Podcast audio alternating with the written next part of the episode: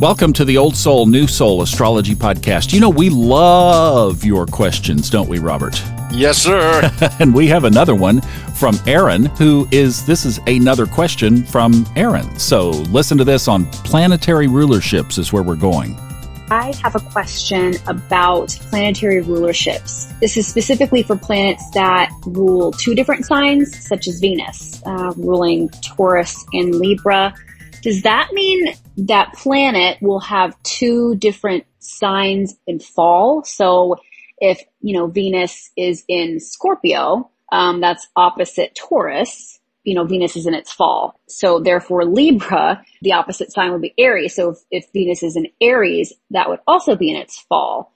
Can you explain that a little bit more? I'm studying a lot of astrology right now, and I'm I'm a little bit confused on that. I really appreciate your time. I love your show. Um, this is my second question in a few weeks, so I apologize for asking so many questions. Um, I'm really excited to hear more. Thanks so much. Oh, Aaron, you don't ever have to apologize for asking great questions. In fact, this is an excellent question because it even goes deeper than what you're mentioning here. And there's a whole other component to it. So, Robert, let's help Aaron out. Well, we love Erin. I'm going to start calling her old reliable because her questions are so great, uh, and, and and so is this one. Love it. Uh, you know, all the planets have signs of exaltation and signs of detriment and signs of fall and rulership, so, right? And and rulership, yeah. Because as Erin points out, Venus rules Taurus and Libra. Mars rules Scorpio and Aries, and so on. Jupiter so that's, rules- in fact, let's just stop there for a second because that's there really are four columns here. You're talking about the ruling right. sign, right? The ruling sign right. and planet, and then you're talking about the exaltation, which is where it's kind of puffed up and feeling snappy. Yeah, at its best. And then you have the opposites of that. So I just wanted to clarify we're really talking about four different things. Yeah, right. And so what you do to determine the fall of a planet, you have to know the sign that it's exalted in, because the fall of a planet is in the sign that's opposite that planet's sign of exaltation. And there's a difference between fall and detriment, for example. So Venus is absolutely detrimented in Scorpio. Take it from somebody who has that position. Uh, but it's Venus's fall is opposite the sign of Venus's exaltation. Venus is exalted in Pisces. So its fall is in the sign of Virgo. And no, just because Venus rules two signs, rules Taurus and Libra, does not mean that it has two fall, two signs of fall. It's only in its fall in Virgo. So that's true for all of the planets. No, every planet only has one sign of its fall, it may be detrimented in two signs. And then there's a, a, quality that we call accidentally dignified.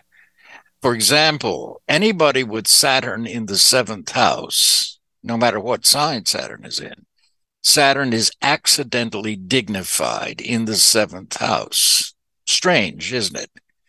That Saturn, which is bad mouthed as the great malefic, happens to be in its best house in the sign of marriage and partnership. You just answered the age old dilemma of why 50% of the marriages end in divorce. Don't go by me. I, listen, I have Saturn right there on my seventh cusp. It's pretty unmistakable. Yeah. It yeah. happens to be a terrific position, though, for anyone who is a fine artist or a counselor of any kind, which includes things like lawyers and astrologers and so on and so forth. Uh, so there you have the accidental dignity of a planet. So Pisces is, or the 12th house, is Venus's position of accidental dignity. No matter what sign Venus may be in, if it's in the 12th house, it's accidentally dignified, which simply means that it can, if, if you're conscious about that archetype, it can develop and evolve into its higher forms, even in the, the 12th house. So I think maybe that's, I hope that helps clarify what Aaron's talking about. It's a great question. It is. And I'll tell you, a picture is worth a thousand words in this. And I don't know where I got this, but I'll tell you my little clipping system. I do everything I do on the Mac computers because it just, you know, all the production stuff that I do, the software is well suited for that a long time ago. So what I do is I keep my astrology stuff in the inherent notes program that comes with the operating system. It's a powerful little program. And I keep all of the astrology clippings. I've kept Robert's notes in there. He has his whole section. The practicums, I have a section for that. The horary classes we did, another note for that. But then I have general astrology. And with the notes, you can pin notes in there and some time ago, I found a graphic looking on this topic, and I don't know where I found it, but the title of it is called Planetary Strengths and Weaknesses. And it's just a grid, and it has the sun and then the four columns ruler, detriment, exaltation, fall, moon, da da da da da da da. Okay, and then when you get down to Mercury, this one's interesting. So in Gemini, it is in detriment in Sagittarius, and then this particular chart, Robert, now this is interesting. This particular chart shows Mercury as the ruler of Virgo to be in detriment in Pisces. Got that, right? Opposite sign. And then it shows Mercury to be an exaltation in Aquarius, so fall in Leo. And this is the only time on the chart that it recognizes a second exaltation for one of these double planets. The rest of them don't. Mm-hmm. Only Mercury. Interesting. Well, it figures with Mercury being the kind of chameleon planet, mercurial, and it's so true. On. That's true. Maybe when maybe it was in retrograde when they made this chart. Or you suppose? Or well, no, you know, there are always con- conflicting disagreements from different authorities. Exactly. So, so, somebody had gone, that interpretation. I've, I've, always gone with uh, with Mercury being in its fall in Pisces and yeah. therefore its exaltation in Virgo. In Virgo, yeah. Mainly because Mercury is the planet of rational thinking, critical thinking, the intellect, all of that. Pisces is the opposite of all of that. Reason and rationality have zero to do with Pisces. It's a total, not only a water sign, it's the most submersive, deepest water sign, emotional sign that we have. So we're talking about primordial fight or flight responses at the basic level, which have nothing to do with stopping to think. Is this tiger really hostile or is this a friendly tiger? It's a tiger. You run or, or do whatever it is you need to do. So I tend to go along with that Mercury is in its fall in Pisces, and therefore its exaltation is in Virgo. But if you want to go with it, Mercury being exalted in Aquarius, work with it. See if it works for you. This is interesting looking at this chart. And uh, like I said, a picture is worth a thousand words. You almost have to see this in the grid form. But think about this Mercury is ruling Gemini. So its detriment is Sagittarius, right? We talked about that. That's right, just that's right. the ruler and detriment. Boom boom then exalted in Virgo, fall in Pisces. But Mercury also rules Virgo. Yes. So its detriment is also Pisces. Uh, it, yes, it is. So, how many of even, you have Mercury and Pisces? Raise your hands. now, this brings me to another question that I wanted to ask you on this because you know that I've narrated five audiobooks for Steve Forrest. And the four of them were the legacy series that he created of basically all of his life's work called the Elements series. And Steve is what he classifies as an evolutionary astrologer. In other words, the whole chart represents our soul's path, why we're here from a karmic, cosmic, soul purpose perspective. That's the essence of Steve's work and he's created a brilliant career around that. So Steve comes along and says, Don't tell any client that they have a planet in fall. it's all part of the purpose. It's all part of the tapestry. You know, he's almost like, how dare you say that somebody has a, a planet in fall? So when we come along here and we see Mercury, and you go, uh oh, if you have Mercury in Pisces, it's not only in fall and detriment. What are you supposed to do with your life? Well, what Steve would argue is that that very position was created for you to deal with the themes that come up from that, the degrees of where it is, the aspects to where it is, what else is in those signs, all the synthesis that you would do, but that that is very specifically purposed for your soul. Thoughts on that? Totally agree. With other astrologers, when I'm reading for them, I will use terms like fall and detriment. But then I go further, of course, to talk about what that means. But in every archetype in astrology, whether it's a planet or a sign or a house or even an angle, every single archetype has a constructive and a destructive side, a positive and a negative side. All of them do. And I think the big message of the stars is get conscious about all these. Don't take anything for granted. Look at your horoscope and get conscious about both ends of the polarity of your sun, for example. Amen. Of your moon, of your Mercury, and even uh, in a house like the 12th house, which traditionally symbolizes secret sorrow, self undoing, all of that.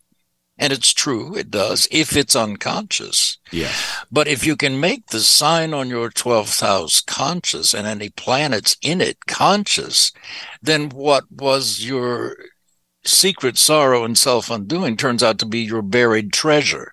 By making it conscious, you see, aha, now I see how I am undoing myself in my life unconsciously. For example, I have Sagittarius in my 12th house.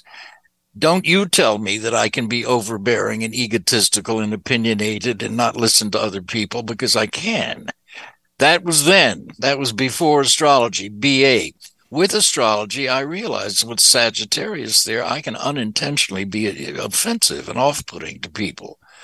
You see what I mean? And you just begin to explore these archetypes from that standpoint. So if a planet is in fall, it simply means you better get clear on how the sign that your, your Mercury is in, let's say, if it's unconscious, can undermine you. And then you can explore that and turn it around through conscious attention to the positive sides of it. You know, that's another Steveism that I say a lot, and I I've mentioned it quite a bit on the Fun Astrology podcast, and I always give him credit for it because his his uh, you know he's got a great wit and clever writing, but he you know he just the coin always has two sides. yeah, yeah, and that's the best way to look at astrology. Is exactly what you're saying. Is the coin always has two sides. And then too, Thomas, when you figure in solar arcs, which both converse and forward. Those are the evolution of the horoscope. So if you are born a Libra, say, as I am, and then 60 years after that, your sun is going to be in Sagittarius. You've evolved. You're still a Libra sun, but you have evolved now to incorporate the Sagittarian elements in, of your progressed or your solar arc sun. So all astrology to me is evolutionary astrology. Yeah, exactly. It's all it's such a beautiful map of our soul. Okay, now let's let's take a step back though because you mentioned the old books a lot. And if Robert Hand was on this podcast or Chris Brennan or some of the uh, Patrick Watson, some of the other people that are advocating the old roots of this craft, then they would say that, you know what, the ancients looked into this and they saw, and this is a favorite of mine, and since you're a Libra sun, why not go for it? You know, to say, oh my, your sun is in Libra. It's in fall. You're, and but obviously they observed something. And we know we've you you know I've talked about this quite a bit that the ancients often wrote from a a darker perspective of of more fated destiny of bad stuff happening, right? Like they didn't have the the manifesting, creating our own reality consciousness that we have today. But obviously, they observed that Saturn was a negative planet. It had a detrimental malefic characteristics to it.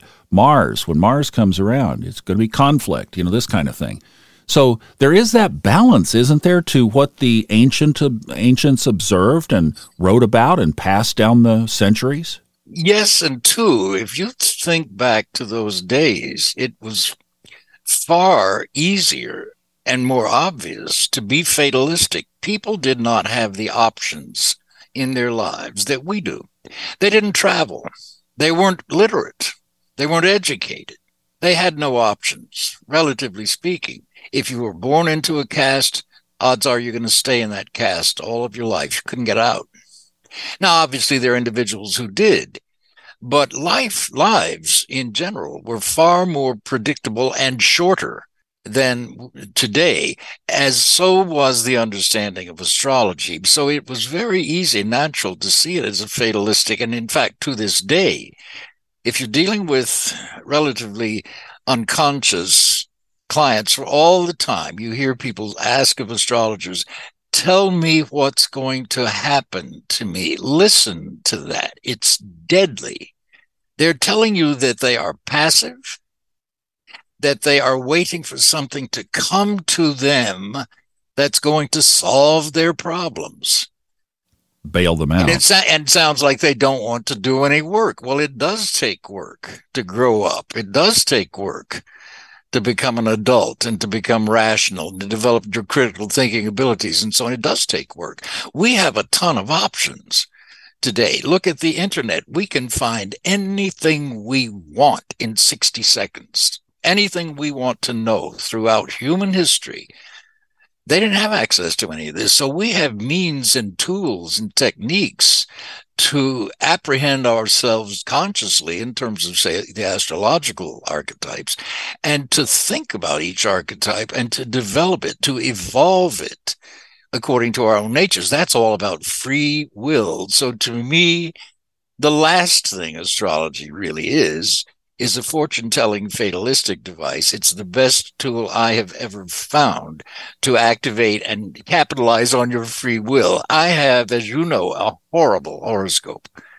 And when I first looked at it, I was petrified, really. The old books, this just looks awful. And I remember thinking, is there anything I can do about this? Well, of course there is. Times I, I would be dead with yeah. astrology. Yeah, you chose the right path. Yeah. Well, it is a beautiful craft. And I'll tell you, the people that have been booking you for readings, too, by the way, come back talking about how wonderful these readings are. And if you'd like information on that, that's in the show notes. Also, if you'd like to do what Aaron did and leave us a message, you go to the funastrology.com website, and up at the top left is an orange button. You don't even have to leave your email. Just leave us a message and we'll be happy to get it on. We record several weeks ahead, so it might be a little bit of time between the time you leave the message and the time we get to it, but if it's a good question, we'll get to it. All right, Aaron, hope that helps. And for all of you, uh, that's great commentary there. Thank you, Robert. And we will see you next time on the Old Soul, New Soul Astrology Podcast with Robert Glasscock.